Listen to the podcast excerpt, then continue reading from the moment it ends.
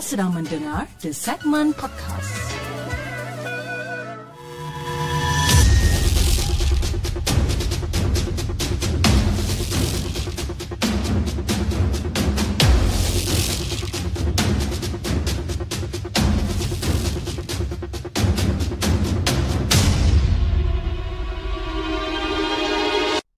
أعوذ بالله من الشيطان الرجيم بسم الله الرحمن الرحيم.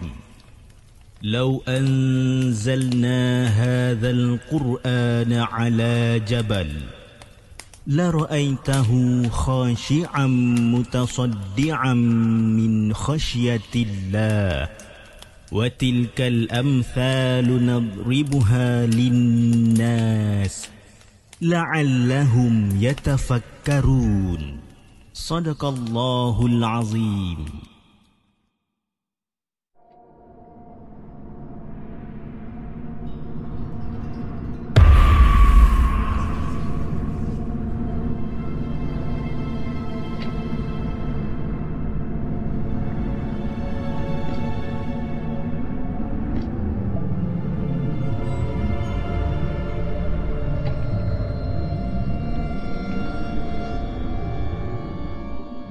Assalamualaikum, welcome back to the segment. Apa khabar guys? Saya harap anda semua dalam keadaan sehat dan hari ini 11 hari bulan 8 bertemankan saya sekali lagi dalam satu lagi rancangan Markas Puaka di mana kita akan berkongsi tentang kisah-kisah seram yang telah dihantar ke segmen dan juga yang mana yang kita telah ambil daripada blog-blog tempatan. Okay guys, malam ni kita ada lebih kurang dalam 6 cerita yang kita nak ketengahkan pada malam ni. Jadi jom, tamu masa kita bacakan kisah kita yang pertama. Kisah yang dihantarkan oleh ETC 07.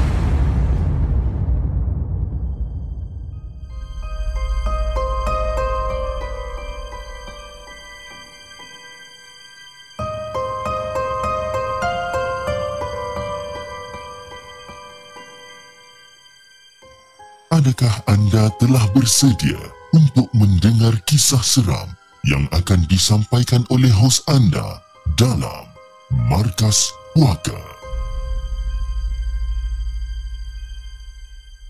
Assalamualaikum kepada Hafiz dan juga kepada semua penonton Markas Puaka. Waalaikumsalam warahmatullahi Okay, Peace. Uh, kalau katakan kau baca dan edit cerita ni, baca ayat kursi dulu sebab cerita ni amat menakutkan. Sebab saya sendiri nampak dengan mata kepala saya sendiri. Okay, Fiz, cerita dia macam ni. Eh? Cerita dia macam ni. Cerita ni dah lama yang saya simpan sebab tak ramai orang tahu melainkan kawan-kawan rapat saya je. Dan bekas kawan sekerja saya dulu pun tak pernah tanya pasal benda ni. Okey, jadi ada satu syarikat ni eh, nama syarikat ni saya tak nak bagi nama penuh tapi saya letakkan nama syarikat ni sebagai syarikat CKT. Eh, syarikat CKT saya ni ada buat percutian pergi ke Tioman dan saya memang tak pernah pergi Pulau Tioman ni. Jadi percutian tu adalah selama 3 hari 2 malam. Kan? Jadi hari Sabtu pagi kita orang pun bersiap tunggu dekat tempat kerja ha, untuk bas pergi melancong ke ke ke Pulau Tioman ni lah. Dan pada waktu tu lebih kurang dalam 25 orang yang pergi. Jadi kita orang berangkat lah lebih kurang dalam pukul 11 uh, 9.30 pagi dan sampai dekat Mersing lebih kurang dalam pukul 12.30 tengah hari. Jadi Fid, dalam perjalanan ni, eh, perjalanan ni pergi uh, pergi ke tempat resort ni mengambil masa lebih kurang dalam 2 ke 3 jam macam tu. Jadi bila uh, kawan saya dengan juga saya sampai dekat tempat tinggal resort ni, okey. Tempat tinggal resort ni dekat depan dia ni, eh, memang orang kata memang cantik lah dekat tempat dia ni. Jadi nak bagikan gambaran pula, dekat dalam bilik ni ada empat katil tapi double decker. Dan saya ambil bahagian katil bahagian bawah sebab saya tak berapa suka apa tidur dekat bahagian yang tinggi ni lah. Jadi saya pun tanyalah dekat kawan saya, kan? Nak tukar tempat boleh tak? Kan? Jadi bila saya tanya, diorang, tak, diorang cakap diorang tak nak tukar tempat pun. Jadi nak tak nak, saya terpaksalah tidur dekat sebelah tingkap bis. Jadi pada waktu tu sampai je dekat resort. Kita orang berjalan-jalan lah dekat resort ni tengok-tengok sekeliling resort. Dan bila bila kita orang jumpa dengan kawan lain, ada yang sempat menegur ha, tentang pokok kekabu yang ada dekat resort tu. Jadi dekat dalam hati saya ni macam Ay, Tolonglah janganlah ada benda-benda yang mengganggu Jadi pada tiba waktu malam ni saya sempatlah pergi melepak dengan kawan Cina dekat depan bilik Lepas makan, lepas habis makan malam Dan juga lepas dah habis solat. Dan pada ketika tu Member Cina ni Dia tengah bercerita tentang satu lagu yang dinyanyikan, eh, yang dinyanyikan oleh Belinda Carlisle Tajuk dia Heaven is a place on earth. Jadi kalau katakan Hafiz dan juga semua pendengar tahu Lagu ni dulu pernah diviralkan Dikatakan lagu ni macam berhantu lah Tapi lagu ni dikatakan berhantu Kalau katakan kita rewind lagu ni Dan kita percepatkan lagu tu. Dan kita akan dengar bunyi. Orang kata lirik-lirik yang agak pelik. Jadi pada waktu tu ada seorang rakan sekerja saya Nama dia Zack. Sempat tanya dekat saya masa tu Eh bro Apa hal lah daripada tadi aku tengok muka kau macam lain macam ya? Ha? Aku tengok muka kau macam pelik tau Pelik macam mana ni? Tak adalah Muka kau macam pelik Muka kau macam cuak semacam Bila orang Cina tegur bak pokok kekabu Dan juga cerita lagu hantu ni Kau okey ke tak ni?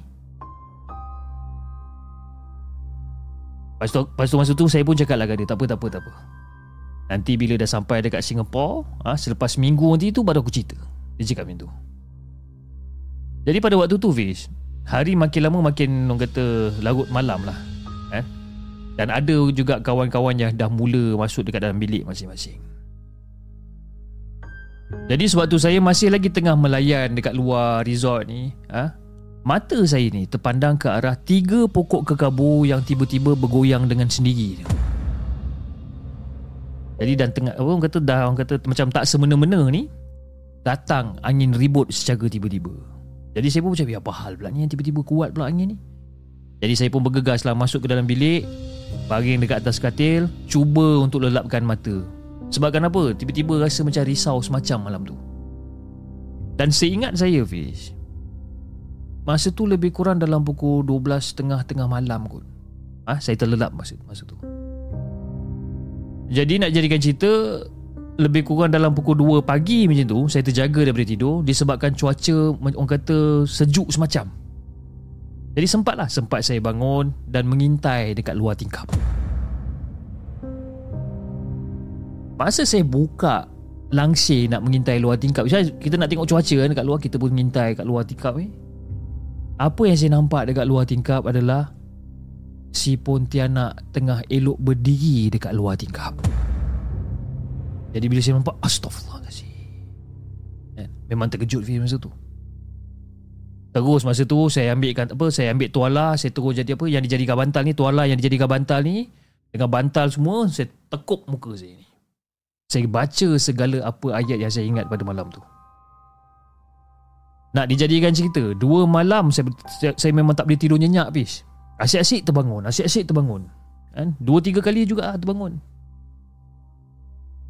Jadi dipendekkan cerita Lepas saya pulang saja ke rumah dekat Singapura Tangan saya ni macam ada Bintik-bintik ataupun benda-benda Tumbuh ataupun Macam allergic lah lebih kurang eh, Gatal-gatal dekat tangan belah kiri ni Jadi mak pun tanya masa tu Eh Kenapa tangan kau macam ni ni? Ha? Kau ada buat benda-benda yang tak senonoh ke kat sana? Ha? Terlepas cakap ke Terpijak apa-apa ke jadi bila mak tanya macam ni Saya terus cakap tak ada apa-apa pun Mak tak puas hati Mak bawa saya pergi jumpa ustaz. Dan dia berikan. Masa tu ustaz berikan uh, Air yang dibacakan ayat-ayat suci Quran Dan kena minum air tu selama sebulan. Kalau katakan takut diganggu lagi. Jadi ustaz tu pun cakap dekat mak Dia kata ah, Assalamualaikum puan. Ini sebenarnya benda ni ikut anak puan ni balik daripada pulau Tioman tu. Benda tu ikut balik. Jadi kalau katakan takut diganggu lagi, jangan dipergi lagi pulau Tioman tu. Itu nasihat ustaz tu lah pada, pada waktu tu. Jadi Fiz Nasihat saya kepada sesiapa yang nak pergi ke pulau Ataupun dekat mana-mana saja sekalipun. Tak kira lah bangsa apa sekalipun eh. Tak kira. Mulut kita kena jaga Jangan tegur benda-benda pelik. Itu je yang saya nak nasihatkan. Sekian. Assalamualaikum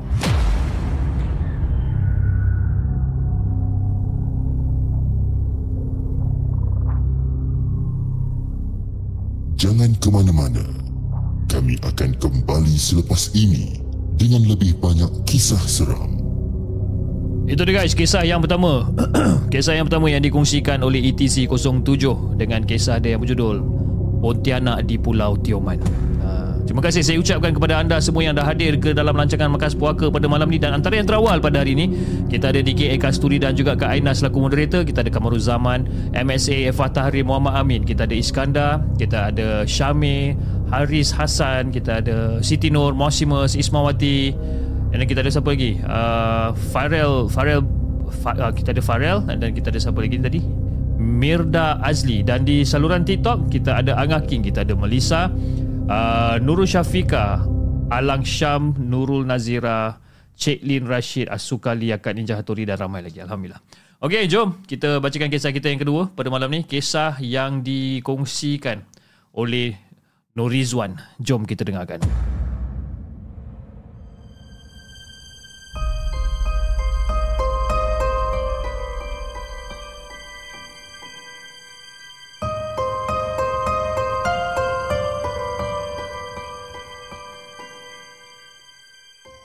Adakah anda telah bersedia untuk mendengar kisah seram yang akan disampaikan oleh hos anda dalam Markas Puaka?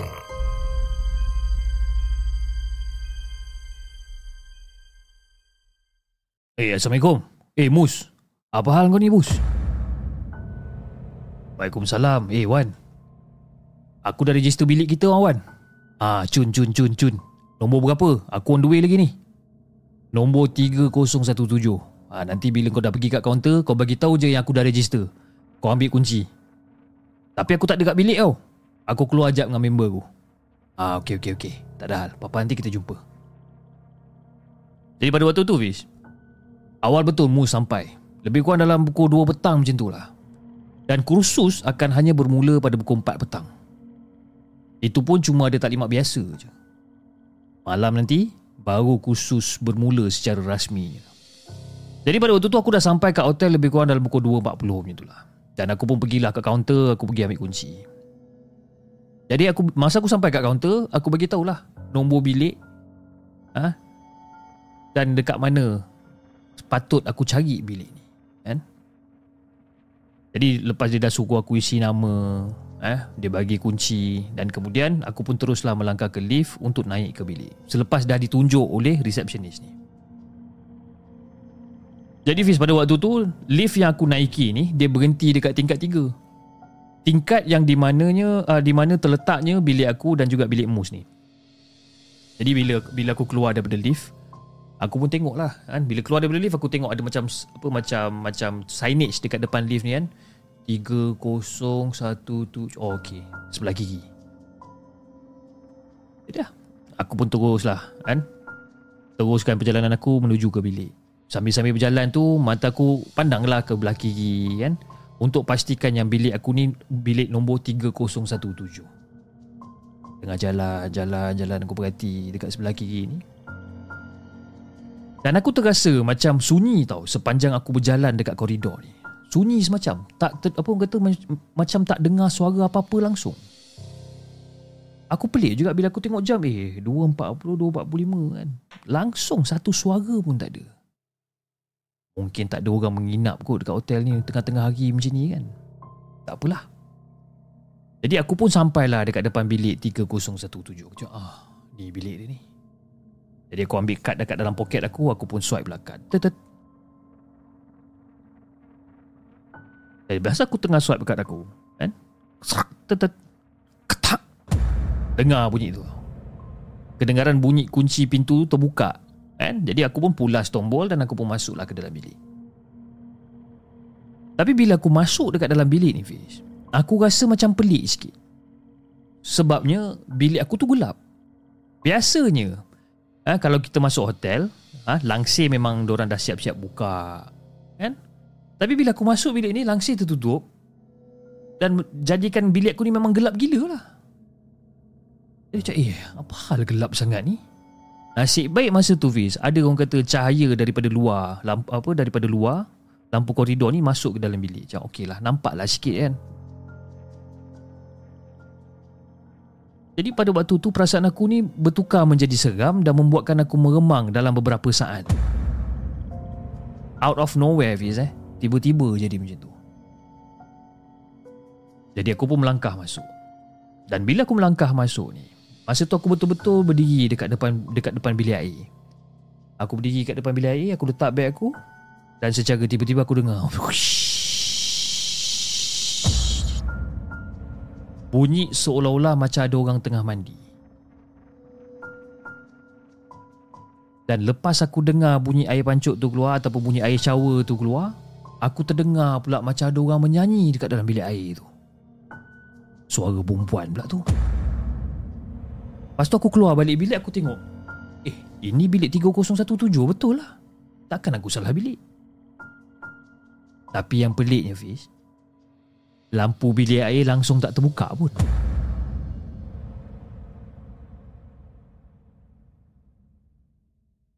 Aku macam, eh, apa hal jadi macam ni? Macam mana ada orang mandi dekat dalam bilik air dalam keadaan gelap macam tu? Pelik kan? Aku pun terus keluar daripada bilik, aku tutup pintu dalam keadaan cemas sambil otak aku ni dah fikir macam-macam benda yang bukan-bukan. Jadi aku pun bergeraklah menjauhi bilik tu sehingga sampai dekat depan lift yang yang cerah dekat kawasan tu. Dan aku pun ambil telefon aku, aku dial nombor telefon aku ni, aku dial telefon aku ni, aku nak telefon si Mus ni. Aku dial tit tit tit tit tit tit. Tur Wei, Mus. Wei. Kau mana ni? Eh, kau dah sampai eh? Yelah, aku dah sampai. Eh, uh, aku nak tanya kau ni. Uh, aku dah naik bilik. Bilik kita 3017 kan? Ah, bilik kita 3017 lah. Kenapa? Tak ada. Kau ada bawa bini ke? Ah, bini? Yelah, bini. Kau ada bawa bini kau ke? Kepala otak kau bila masa pula aku bawa bini aku? Aku kalau pergi kursus, mana pernah bawa bini? Ah, kalau kau tak bawa bini kau, suara perempuan mana pula yang aku dengar dekat bilik kita ni tadi? Suara perempuan? Eh, kau biar betul? Eh, betul tu. Aku dengar. Aku dengar suara perempuan ni jelas gila. Suara dia tu dekat dalam bilik air. Kan? Seolah-olah macam perempuan tu macam nak mandi kau tahu tak? Eh bro, kau biar betul bro. Kau tak kau salah masuk bilik tak? Eh, jelah mana aku salah masuk bilik? Bilik kita 3017 kan? Ah, betul lah tu.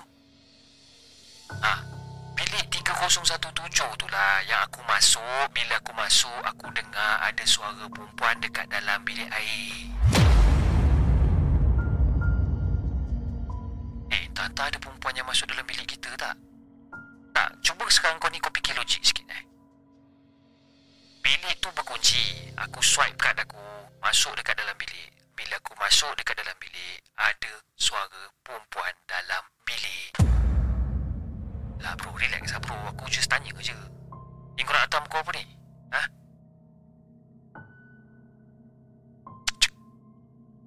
Tahu-tahu si Mus ni hang up je telefon. Jadi bila aku fikir balik apa benda yang Mus ni cakap, Tanta memang betul tak ada salah perempuan masuk dalam bilik ni. Okay, tak apalah. Aku pun nak turunlah pergi ke resep apa ke resepsionis aku nak tanya dekat dekat resepsionis ni. Dan dalam kepala otak aku ni masih lagi membayangkan benda yang bukan-bukan habis. Jadi bila lift dah terbuka, ada seorang pekerja hotel pun keluar daripada lift. Dia, dia senyum? Dia senyum pandang aku. Jadi aku pun balas lah balik senyuman dia ni. Jadi sebelum dia melangkah jauh, sempat jugalah aku berhentikan langkah dia ni sebabkan aku malas nak turun ke bawah untuk tanya dekat resepsionis ni. Aku berhenti, aku aku tahan dia. Uh, Assalamualaikum cik. Cik. Uh, Waalaikumsalam. Ya tuan ada apa yang boleh saya bantu tuan? Uh, macam ni lah cik. Bilik saya uh, Kawan saya dah register uh, Tengah hari tadi. Kita orang dapat bilik 3017 Jadi saya pun tadi Masa saya sampai pukul 2.30 2.40 tadi uh, Saya ambil lah Access card dekat Dekat receptionist Apa semua Dan saya masuklah ke bilik 3017 Tapi bila saya masuk Dekat dalam bilik tu Saya dengar macam ada orang mandi Dan juga ada suara perempuan menyanyi. Uh, Bilik berapa cik? Masa pekerja hotel ni tanya bilik berapa cik Muka dia ni dah lain macam dah habis Dan nada suara dia pun tiba-tiba macam tukar jadi serius. Macam bilik berapa cik? Uh, bilik 3017. Jadi lepas pada tu, pekerja hotel tu diam. Dia seolah-olah macam tengah fikirkan sesuatu. Lepas tu dia cakap lagi sekali. Uh, Okey tuan macam ni. Uh, saya rasa orang resepsi ni dah tersalah bagi kunci bilik kat tuan kot uh, sebenarnya mungkin bilik tu dah ada orang duduk rasanya. Eh, cik, tak ada cik. Bilik tu kawan saya dah masuk dah tadi. Elok je tak ada orang. Tapi bila saya check in masuk tadi, ada perempuan. Kan? Saya takut perempuan tu yang salah masuk bilik saya, cik. Dan pekerja hotel tu dia diam balik. Jadi dia ni pun macam dah pening kepala. Tapi daripada riak muka dia, Fiz, kalau kau tengok, kita mesti dapat tahu yang dia ni macam tengah fikirkan sesuatu untuk buat keputusan ni. Jadi lepas beberapa ketika tu, barulah dia pandang aku lepas tu dia cakap balik. Okey tuan, macam ni tuan. Um, apa kata kalau saya cadangkan tuan untuk tuan dengan kawan tuan tukar bilik? Uh, jangan duduk bilik tu. Jadi masa tu aku macam pelik Hafiz. Apa hal pula Mamat ni suruh aku tukar bilik? Uh, cik, atas salah pesan apa lah yang kita orang nak kena tukar bilik? um, macam ni tuan. Bilik tu sebenarnya ada memang ada sesuatu. Uh, bukan tuan seorang je yang pernah kena benda ni. Ramai yang dah kena. Saya pun tak sepatutnya cakap pasal hal ni. Tapi lah sebab tuan dah cerita macam tu saya pun bagi tahulah. Cuma saya harap uh, tuan jangan kecoh-kecohkan lah pasal hal ni kan jadi pada waktu tu aku dah mula diam habis nampak kayanya apa benda yang aku bayangkan tu memang orang kata dah jadi kenyataan. Memang suara perempuan yang aku dengar tu adalah gangguan dan bukan suara perempuan betul pun. Lepas tu orang tu cakap lagi sekali Budak si Budak hotel ni cakap lagi sekali uh, Jom tuan kita turun uh, Saya tolong uruskan uh, apa Pertukaran bilik tuan okey tak? Uh, boleh. Tapi Barang saya Dengan barang kawan-kawan saya ni Barang kawan saya ni ada dekat dalam bilik. Saya rasa elok kita masuk bilik tu untuk ambil. Takkan saya nak biarkan barang saya dengan kawan saya dekat dalam bilik tu je tak? Jadi pada waktu tu Fiz dia macam mula uh, atau macam uh, dah mula ragu-ragu tau. Macam nak pergi ke tak nak pergi? Nak pergi ke tak nak pergi? Jadi masa tu aku pun yakinkan dia yang kita pergi berdua lah kan? Padahal masa tu aku memang takut juga Fiz ha? buatnya buka pintu ada benda muncul tiba-tiba depan pintu tak kenanya aku. Tapi itulah. Tak elok pula kalau aku tinggalkan beg aku dengan beg Simus dekat dalam bilik tu. Nanti dia pula kena kacau. Jadi dengan berat hati Pekerja hotel tu pun ikutlah aku ke bilik 3017 Sampai dekat depan bilik 3017 ni Aku pun baca layak kursi tiga kali Barulah aku buka pintu tu. Tetet Aku masuk Dan masa aku masuk tu Pis satu benda yang sangat pelik. Sebab apa? Masa mula-mula aku masuk, bilik tu terang. Eh, sorry, masa mula-mula aku masuk, bilik tu gelap. Kali ni aku masuk, bilik tu dah terang. Langsir dah siap ke tolak ke tepi lagi. Memang sesuatu pis bilik ni. Atau aku suruh pekerja hotel tu tunggu dekat depan pintu Aku masuk cepat-cepat Aku ambil beg aku Aku ambil beg, beg Simus ni Terus keluar. Aku main cekup je lantak lah. Jadi Fiz Nak bagikan gambaran Fiz eh. Masa aku masuk Dalam bilik hotel ni Dekat sebelah kanan aku Dia ada macam cermin tau. Cermin. Okay Masuk Patah balik. Jadi masa aku patah balik Cermin tu dah berada Dekat sebelah kiri aku lah. Jadi masa tu aku, aku macam sekilas pandang. Aku macam sekilas pandang Dekat cermin tu Aku nampak Ada perempuan berdiri Betul-betul dekat tepi katil Fiz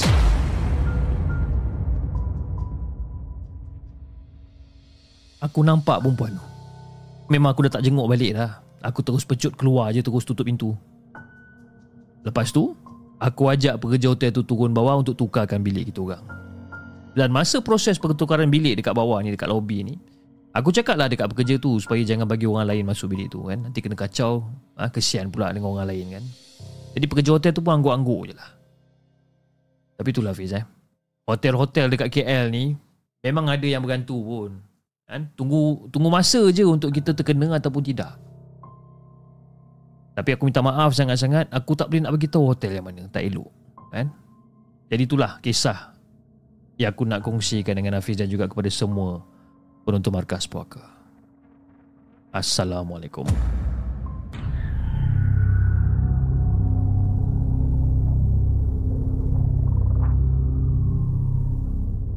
Jangan ke mana-mana. Kami akan kembali selepas ini dengan lebih banyak kisah seram. Kisah yang kedua, kisah yang dikongsikan oleh Norizwan, Hotel Berhantu Kuala Lumpur. Okey, jom kita bacakan kisah kita yang seterusnya. Uh, Iskandar Zulkarnain dia kata kalau saya ada cerita seram saya pun akan hantar cerita seram saya dekat di segmen. Okey, silakan Iskandar Zulkarnain anda dialu-alukan untuk menghantar kisah-kisah seram anda di dalam channel segmen. Okey, jom kita bacakan kisah kita yang seterusnya. Kisah yang ketiga, kisah yang dikongsikan oleh Didi. Jom kita dengarkan.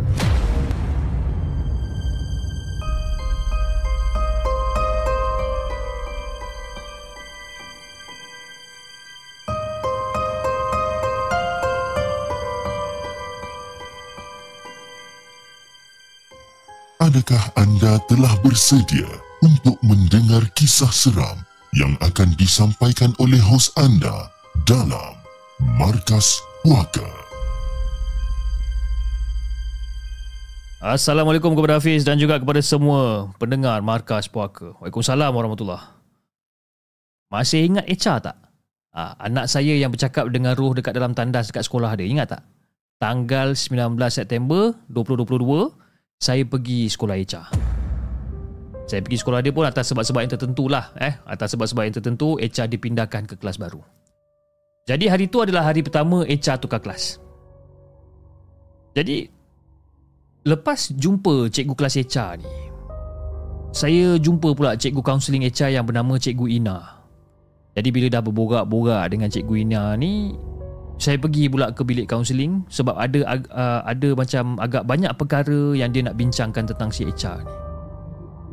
Jadi Fiz, Cikgu Ina ni, dia ni macam dah agak lama tau jadi cikgu kaunseling dan orang dia memang sangat-sangat peramah. Jadi kita orang pun borak lah daripada satu topik ke topik yang lain. Entah macam mana, sampai masuk ke topik tentang rawatan. Ha? Katanya suaminya ada kebolehan untuk merawat lah tapi hanya merawat ahli keluarga sendiri bila perlu. Ya? Nak dijadikan cerita pernah salah seorang daripada dua orang anak lelaki dia ni yang pernah orang kata yang bersekolah rendah sakit appendix. Jadi doktor dah set hari untuk buat pembedahan dan sebagainya. Tapi bila sampai tarikh pembedahan, doktor cek sakit tu dah tak ada. Dan anak dua orang yang uh, anak cikgu Ina yang lagi seorang ni pun pernah uh, pernah sakit, pernah sakit di bahagian kemaluan kan? Jadi doktor pun dah set lah. Dah set tarikh untuk pembedahan dan sebagainya.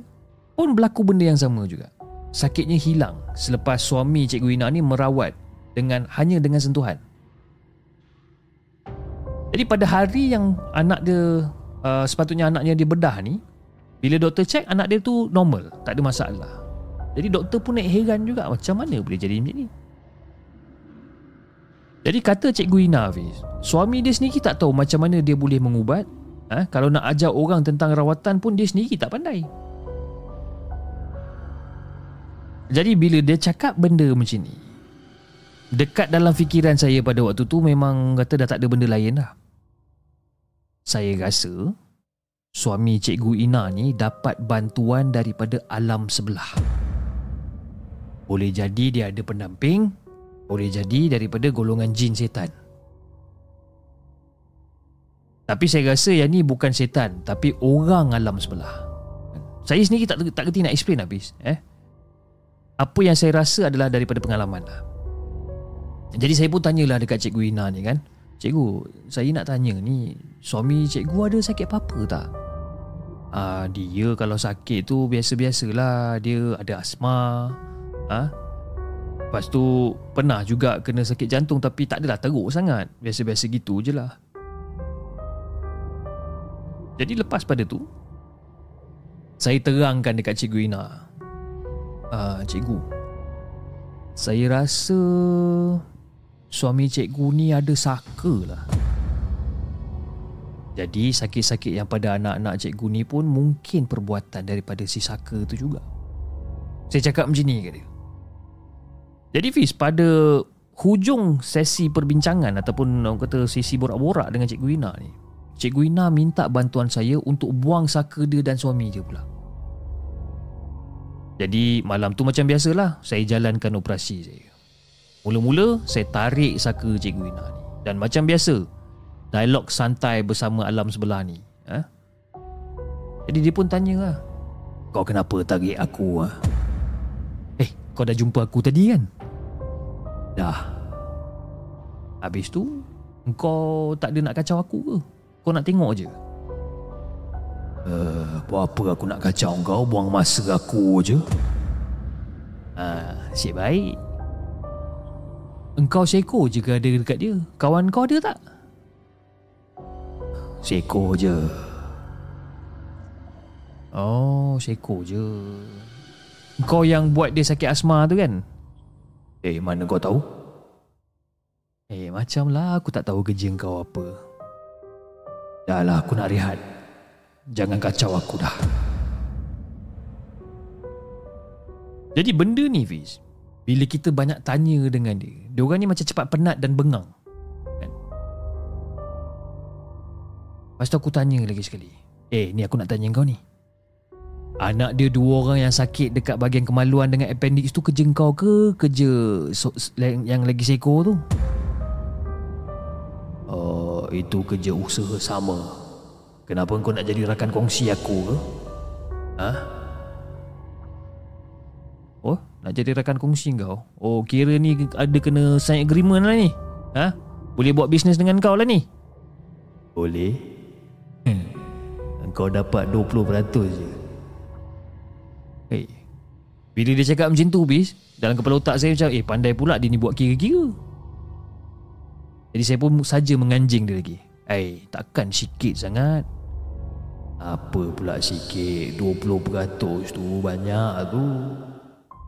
Alah kedekut lah kau ni.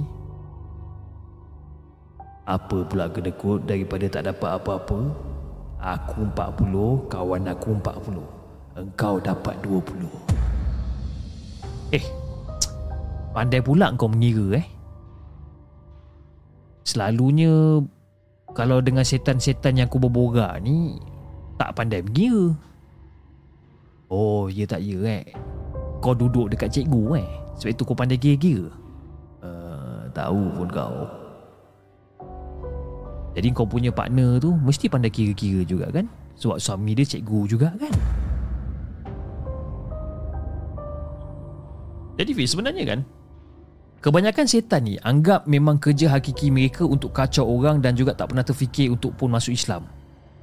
Ada juga di antara mereka yang menyesal lepas buat orang tu sakit. Tapi mereka tak boleh ingkar dengan arahan tuan ataupun ketua dia orang ni. Ada yang suka bila diputuskan perjanjian ataupun tali uh, ataupun pertalian dengan tuan ataupun dengan ketua ni, eh, ada yang suka, eh. Sebab selagi tak diputuskan, dan jika katakanlah mereka ni ingkar dengan arahan, mereka akan dicari dan dihukum. Jadi atas sebab itulah eh, kalau ada setan-setan tu memberikan kerjasama bila apa, uh, berikan kerjasama yang baik bila disoal siasat, saya memang takkan sakiti orang pun. Dulu masa mula-mula terlibat dengan dengan rawatan ni, darah masih panas Fiz. Bila ada je setan-setan yang kacau ahli keluarga ataupun kawan-kawan, saya memang tak cerita banyak, saya akan terus musnahkan je. Dah guru pun ajar macam tu. Kan? Jadi itulah yang saya buat. Tapi lepas dah agak lama dan lepas saya dah mula semakin faham dengan tabiat dan juga cara-cara setan ni, baru saya ambil pendekatan yang lebih bersopan santun. Jadi itulah Fiz, kisah yang aku nak ceritakan dengan Hafiz dan juga kepada semua penonton Markas Poker. Assalamualaikum.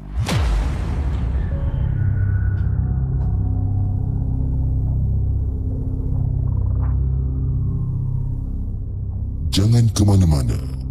Kami akan kembali selepas ini dengan lebih banyak kisah seram.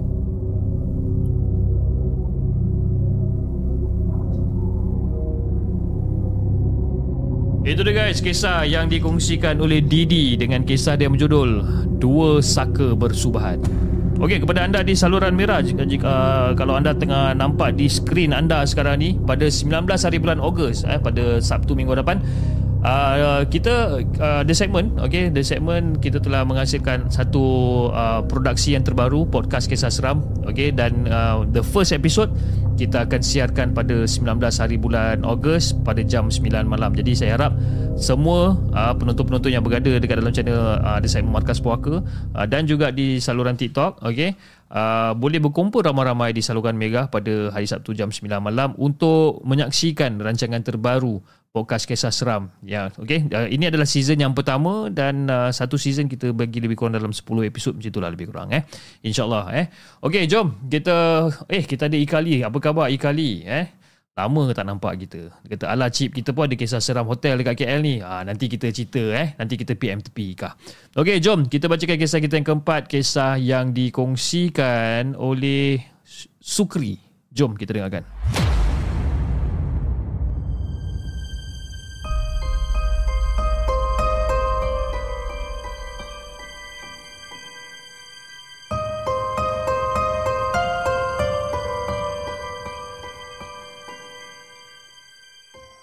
Adakah anda telah bersedia untuk mendengar kisah seram yang akan disampaikan oleh hos anda dalam Markas Puaka? Assalamualaikum kepada semua pendengar Markas Puaka. Waalaikumsalam warahmatullahi Okey, hari ini saya nak kongsikan kisah aku dengan budak-budak ketika kem kecemerlangan SPM di sebuah daerah di negeri Pahang. Jadi macam biasalah eh mana-mana sekolah akan buat kem kecemerlangan SPM untuk bantu pelajar-pelajar dan juga aku pun diarahkan terlibat sama sebab aku pun ajar SPM. Jadi pihak sekolah kebiasaan dia kebiasaannya diorang ni memang akan all out. Dia akan all out dan kebetulan dekat sekolah tu ada seorang cikgu beri kebenaran untuk buat kem di kebun durian dia dekat kampung dia lengkap dengan kolam ikan. Jadi bila kita orang dah war-warkan cerita ni pada budak-budak SPM, dia orang pun apa lagi punyalah excited. Kan? Yalah, hari-hari belajar dalam kelas. Ha, sekali-sekala dapat keluar sekolah dua hari, ha, dapat buat dekat kebun. Lagilah dia orang semangat. Jadi pada hari pertama tu Fiz, okey dipendekkan kisah ni daripada hari pertama tu memang tak ada apa-apa yang berlaku lah. Kan? Budak belajar, belajar dan belajar. Eh? Diorang salah sangka. Apa? Diorang ingatkan pergi ke kebun ni datang nak enjoy. Tidak. Untuk belajar sebenarnya. Belajar macam biasa. Jadi pada malamnya pula, akhirnya cikgu-cikgu beri kebenaran untuk buat aktiviti bebas. Kesian lah kan daripada pagi sampai ke petang budak-budak ni semua belajar non-stop dan sebagainya. Okey, malam orang kata free and easy lah kata orang. Jadi pada waktu tu adalah lebih kurang dalam 6 orang pelajar lelaki ni minta kebenaran untuk jalan-jalan keliling kampung.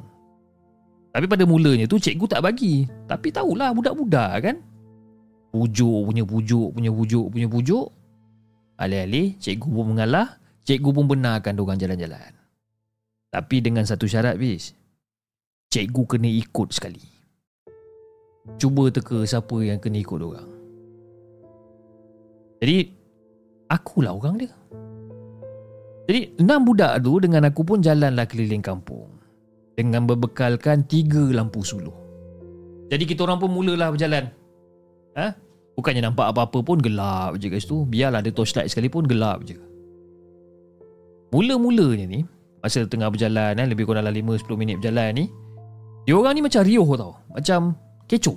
Eh, bersembang kerja dia orang. Sampailah dekat satu simpang ni. Diorang senyap tak bercakap. Aku pun pelik juga, eh apa hal pula diorang ni tiba-tiba senyap? Ke diorang nak prank aku ni? Ha? Diorang nak lari tinggalkan aku seorang-seorang ke? Kalau kata kalau diorang betul lari tinggalkan aku memang kena lah lepas balik asrama kan? Jadi aku pun pusing lah dan Alhamdulillah masih ada diorang kat situ. Cumanya diorang semua jalan tunduk dan jalan rapat-rapat. Ha, aku dekat depan, diorang kat belakang. Diorang jalan tunduk dan diorang jalan rapat-rapat. Jadi aku tak cakap apa-apa masa tu. Cuma bila aku suluh ke ke muka diorang ni dengan torchlight ni, tiba-tiba ada satu budak ni ha? cakap dengan nada yang agak keras. Cikgu, cikgu boleh tolong suluh kat depan je tak?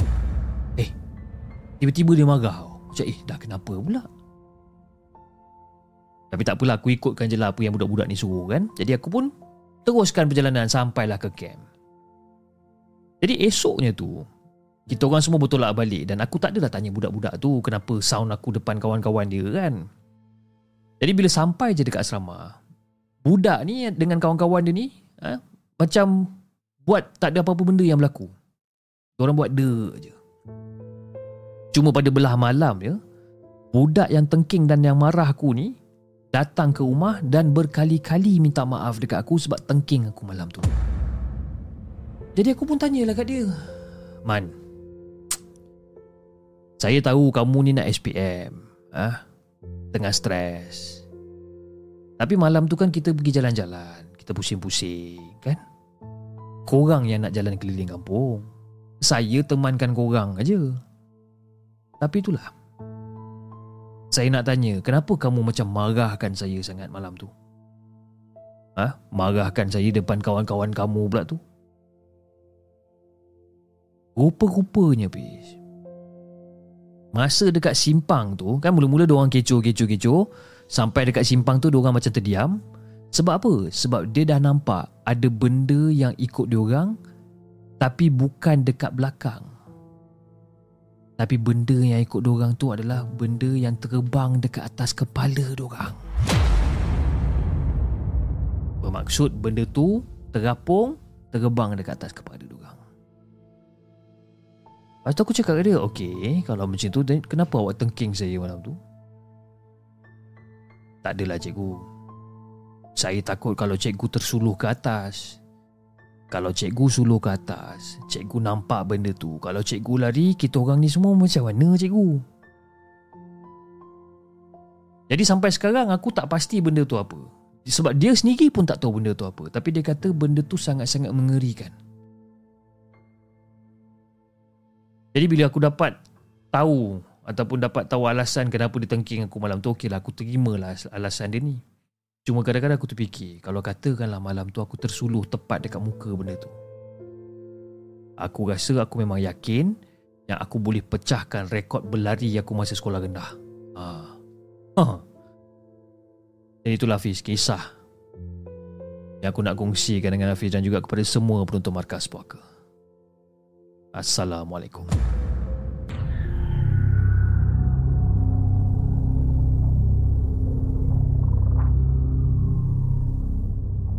Jangan ke mana-mana. Kami akan kembali selepas ini dengan lebih banyak kisah seram.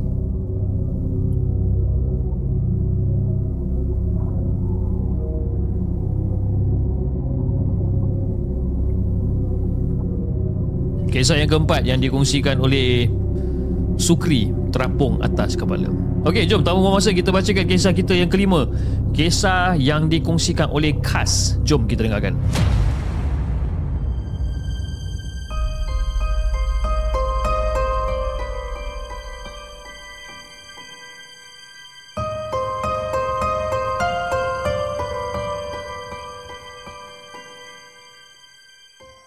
Adakah anda telah bersedia untuk mendengar kisah seram yang akan disampaikan oleh hos anda dalam Markas Puaka? Assalamualaikum Hafiz. Waalaikumsalam. Hafiz sihat? Alhamdulillah. Okey Hafiz. Ini cerita pasal pengalaman sewaktu bawa ibu pergi berurut dengan seorang dinik yang berusia 78 tahun. Dan nenek ni dia ni orang Senggarang. Tinggal dekat Taman U. Ha. Taman U tu orang kata besar juga tapi orang kata biarlah rahsia eh. Jadi setiap bulan ibu akan pergi berurut dekat rumah nenek ni. Jadi kita orang adik-beradik ni akan ikutlah ha? dia angkut ke sana kan. Walaupun umur nenek ni dah, dah, dah 70 lebih tapi badan dia tetap Tetap tegap Tetap cergas badan dia ni Masih kuat menjaga cucu lelaki dia empat orang Dan selalunya ayah akan hantar kita orang pagi lebih kurang dalam pukul 7.30 hari Sabtu ataupun hari Ahad. Sebabkan apa? Sebab nenek ni dia suka mengurut pada waktu pagi. Katanya urat masih lembut. Ha, kalau urut waktu, waktu petang dan juga malam, urat pesakit dah keras kejung katanya.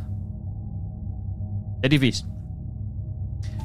dekat dapur nenek ni ada rak kecil bersusun pasu berisi kaktus kecil-kecil.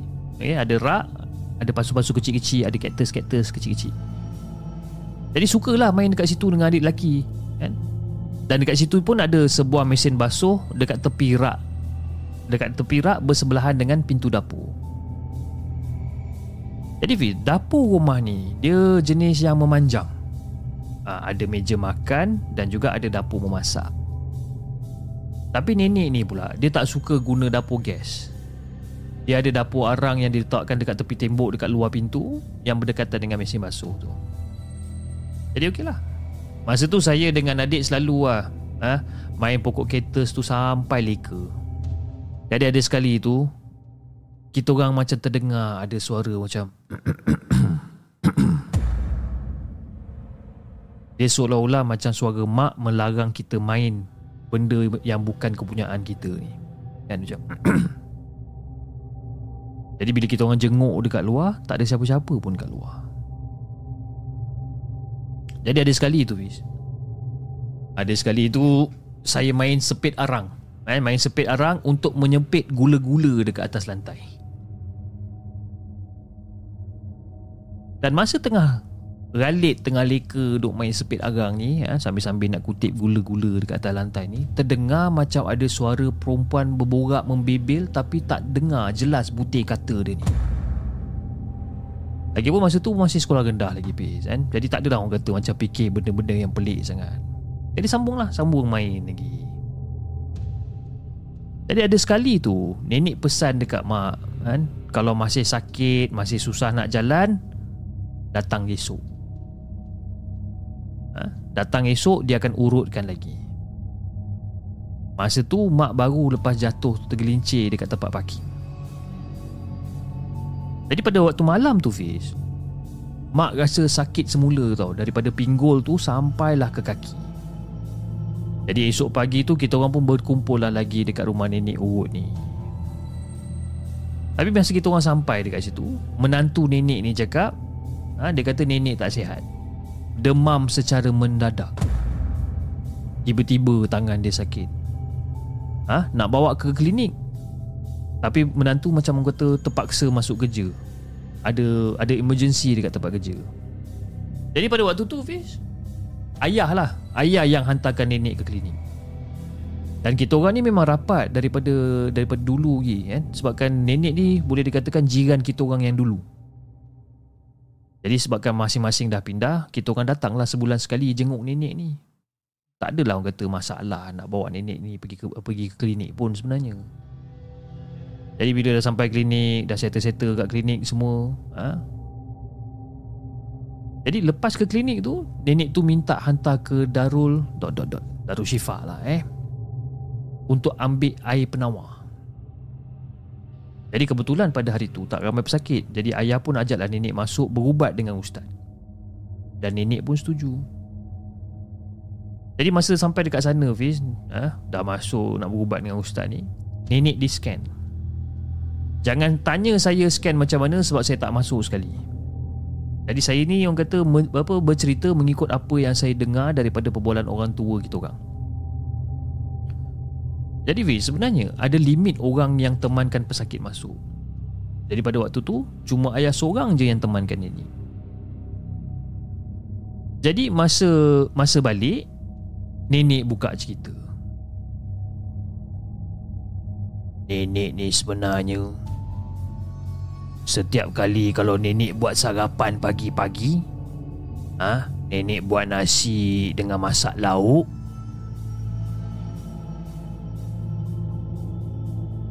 Tapi bila nenek masak ni semua Nenek macam dengar ada suara orang marah Tepuk-tepuk dinding dapur nenek tu dengan kayu Kadang-kadang Kalau nenek jaga cucu dekat depan Ah nanti nenek dengar ada orang memasak kat belakang rumah. Nenek ingatkan jiran. Tapi bila fikir-fikirkan balik jiran kiri kanan semua pergi kerja. Rumah belakang ni pula rumah tanah rumah tanah kosong berbukit. Jadi kiranya jalan mati lah. Dan nenek selalu kerap dengar orang marah-marah ni. Bunyi orang hempas kuali. Tapi bila dia dengar, cari balik mana datang bunyi-bunyi ni tak tahu daripada rumah mana. Tapi masa nenek pergi berubat dekat Darul Syifa tu Ustaz ada cakap benda dengan nenek Ha, cakap apa ni? Ustaz cakap tempat yang nenek memasak tu itu adalah tapak dapur tempat bunian masak. Jadi masa nenek cakap macam ni Fiz, kita orang terkejut dengar. Jadi bermakna selama ni nenek berkongsi dapur dengan bunian. Dan ustaz yang merawat nenek tu cakap yang diorang tu marah. Dapur orang tu tempat basuh membasuh dekat dapur bunian. Ha, sebelah pintu dekat mesin basuh tu pula tempat anak-anak bunian ni bermain. Jadi kita orang pun macam melopong juga ah bila dengar cerita ni daripada nenek. Jadi selain daripada dirawat dan juga doa, ha, ha, dirawat dengan doa dan kain dibalut pada tangan nenek yang sakit ni.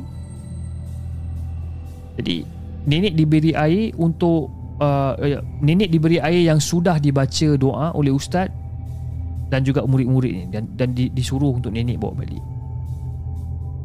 Jadi apa solution dia Fiz? Nenek cakap dia kena beralah.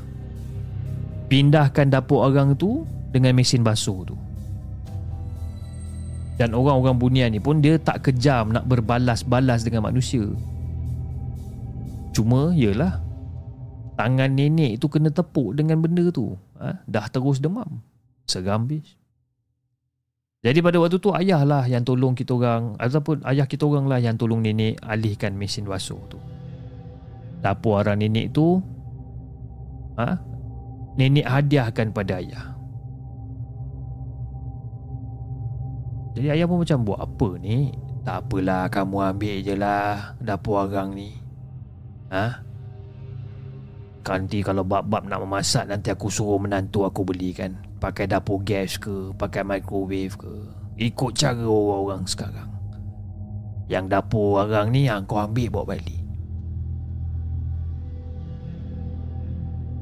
Jadi Fiz malam tu Nenek bermimpi tau Nenek bermimpi ada tiga budak ha? Ada tiga budak Tengah bermain dekat tepi katil nenek Gelak ketawa macam dah kenal lama dan ada dua perempuan muda berdiri dekat hujung katil sambil tersenyum.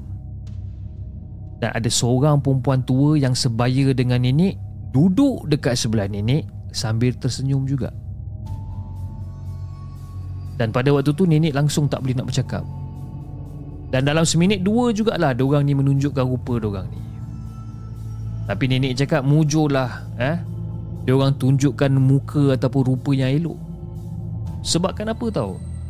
Sebabkan golongan jin ni Dia ni macam boleh menyerupai sesiapa Ataupun boleh, menyerupai apa saja.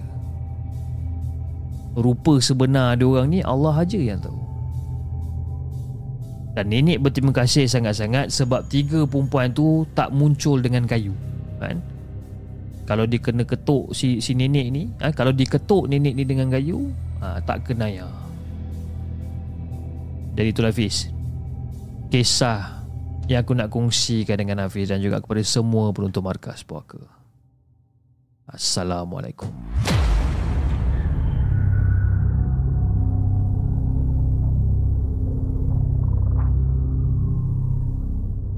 Jangan ke mana-mana. Kami akan kembali selepas ini dengan lebih banyak kisah seram. Itu guys kisah yang kelima Kisah yang dikongsikan oleh Kas dengan kisah dia yang berjudul Kongsi Dapur Bunian.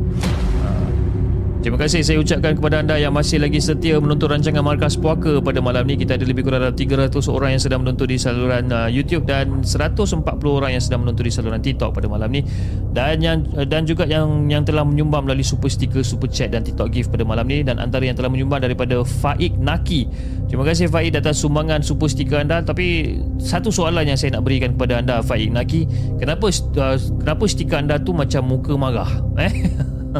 Adakah anda marah dengan saya ataupun marah dengan YouTube sebab lagging kan? Terima kasih Faik di atas sumbangan daripada anda melalui super sticker daripada Sukirman bin Sukijan. Wah, sumbangan besar daripada anda. Terima kasih Sukirman uh, bin Sukijan di atas sumbangan super sticker daripada anda. Daripada Kak Mas, terima kasih Kak Mas dia bagi pisang kat saya kan. Ha, ini dia dia dia kan moderator dekat channel apa Zaf channel. Ha, dia dah terbiasa dengan pisang. Ha, dekat channel saya pun dia nak bagi pisang juga. terima kasih Kak Mas di atas sumbangan uh, daripada anda melalui super sticker dan juga Muhammad Hafiz Abdullah nah, telah menjadi hantu Jepun selama 9 bulan dia kata handsome jeep malam ni kan. Oh, malam ni saya bermaju Melayu eh. Bermaju Melayu, bersuara Yankee dan berkaki ayam. Okey, dan juga di saluran TikTok pada malam ni kita ada sumbangan daripada Nurul Ain, daripada Jadin Channel, Hani Bani University Shop, daripada Nurul Syafika, daripada Melissa Anga King Iskandar, Nurul Nazira, Ainab, Norizan binti Mat daripada Raf Zain, John Jenin, Alif Farahim, uh, Alif Farihim daripada Mat Lampir, Asukali, Acai Akila daripada Akak Ninja Hattori, Nur Azli, Nur Nur Azliza Mat Arif, Cubaku Gaming daripada Muhammad Zulin. Terima kasih sangat-sangat di atas sumbangan yang telah anda berikan. Okey, jom kita bacakan kisah kita yang terakhir pada malam ni kisah yang dikongsikan oleh tanpa nama. Jom kita dengarkan.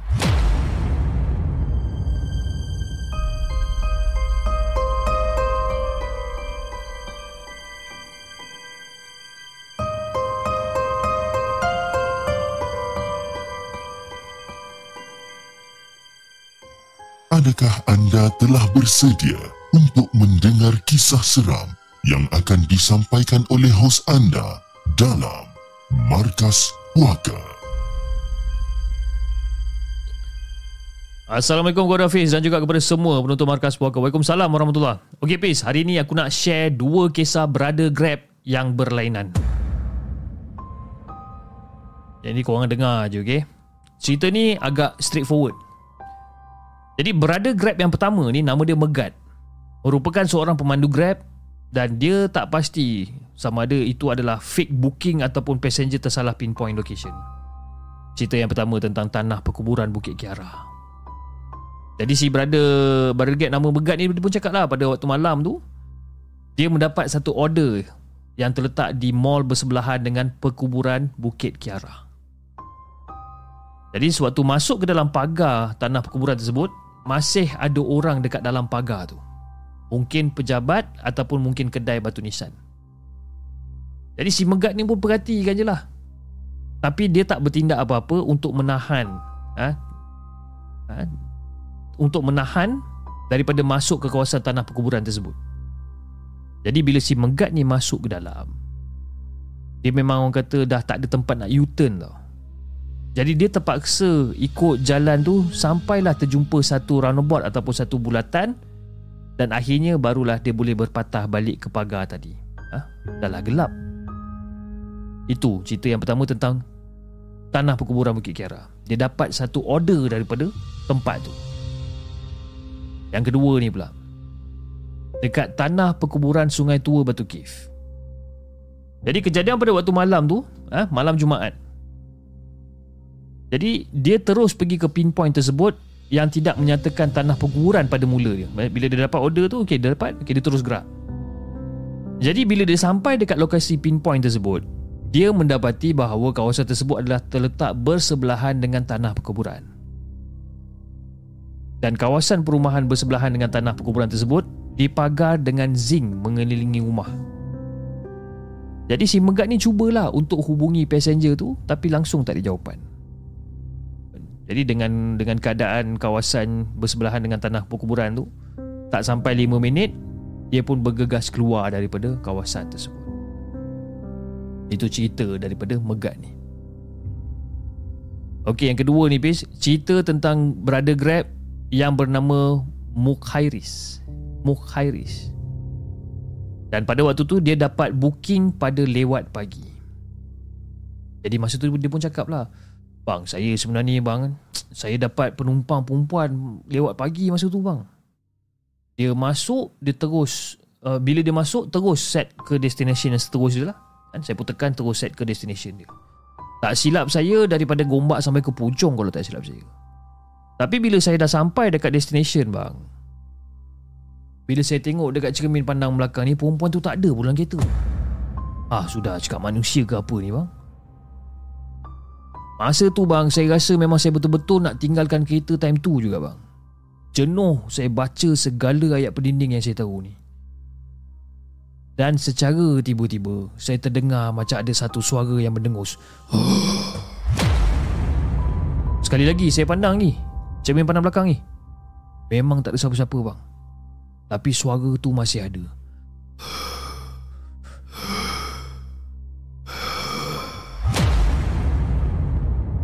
Jadi pada waktu tu bang Saya perlahan-lahan berhentikan kereta saya dekat bahu jalan ni. Suara tu masih ada dekat belakang. Terus orang kata menambahkan ketakutan saya bang. Jadi pada waktu tu saya cuba ambil kebenaran uh, ke, Keberanian uh, Untuk saya toleh ke belakang. Jadi bila saya toleh ke belakang bang Apa yang saya nampak? Perempuan tu dah terbaring dekat belakang sambil tidur berdengkur bang Sekian saja daripada saya untuk malam ni Fiz. Assalamualaikum.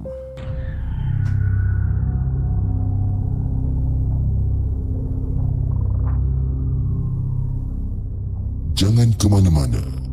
Kami akan kembali selepas ini dengan lebih banyak kisah seram. Cerita daripada Mukhairis ni kan ingatkan cerita seram eh. Rupa-rupanya memanglah seram. Kita memang akan terasa seram lah, kan. Sebab bila perempuan tu masuk kita nampak dia mula-mula kat belakang. Lepas tu kita pun jalan. Tahu-tahu kita tengok dia dah tak ada kat belakang kan. Dia dah tak ada kat belakang. Rupanya member dah berdengkur kat belakang. Krong krong krong kan. Dia dah berdengkur kat belakang. Lepas tu yalah Of course lah dia tak ada dekat cermin pandang belakang tu sebabkan dia dah terbaring dekat kursi kan betul tak? Baring dekat bahagian kursi. Aduh macam-macam eh. Uh, once in a while kita dapat cerita yang apa? Yang apa seram komedi macam ni pun once in a while okay juga eh not bad eh. Okay anyway uh, terima kasih saya ucapkan kepada semua yang sudi hadir ke rancangan Markas Puaka pada malam ni dan insyaAllah kita akan berjumpa pada hari Isnin dengan uh, lebih banyak kisah-kisah seram yang kita nak ketengahkan. Okey, okey, again jangan lupa eh, jangan lupa uh, pada 19 hari bulan Ogos, okey kita berkumpul ramai-ramai di dalam channel Markas Puaka di uh, apa di di YouTube, okey. Jadi penonton-penonton di TikTok saya jemput anda semua uh, untuk datang ke channel The Segment uh, untuk uh, menyaksikan ataupun untuk menonton uh, salah sebuah episod ataupun production yang terbaru daripada segmen tentang podcast kisah seram. Okey, mungkin uh, uh, kawan-kawan ataupun rakan-rakan dekat dekat TikTok mungkin tak tahu macam mana nak pergi ke channel di segmen ni. Okey, uh, saya dah tinggalkan link di bahagian uh, bahagian bio. Anda boleh klik link di situ dan dia akan terus bawa ke bawa ke apa nama ni? Bawa ke channel uh, ataupun saluran merah. Okey. Okay guys, saya rasa itu saja untuk malam ni dan insyaAllah kita akan jumpa lagi on the next coming episode. Jadi kepada anda di uh, saluran TikTok, jangan lupa tap-tap love dan follow akaun Markas Puaka dan anda di saluran YouTube, jangan lupa like, share dan subscribe channel The Segment dan insyaAllah kita akan jumpa lagi on the next coming episode. Assalamualaikum.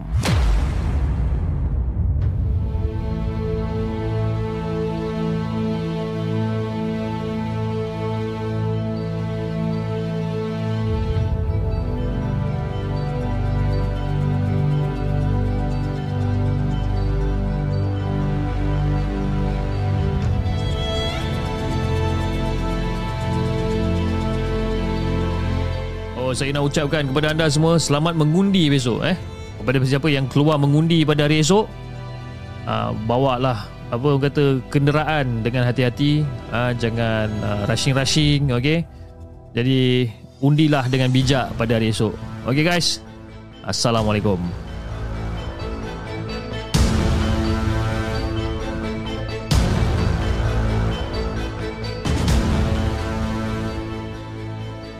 Terima kasih kepada Azrul Hisham di atas sumbangan super chat daripada anda. Ngundi tak esok cip? Selamat mengundi pada sesiapa yang terlibat esok. InsyaAllah besok kalau sempat bangun pagi, kita undi besok.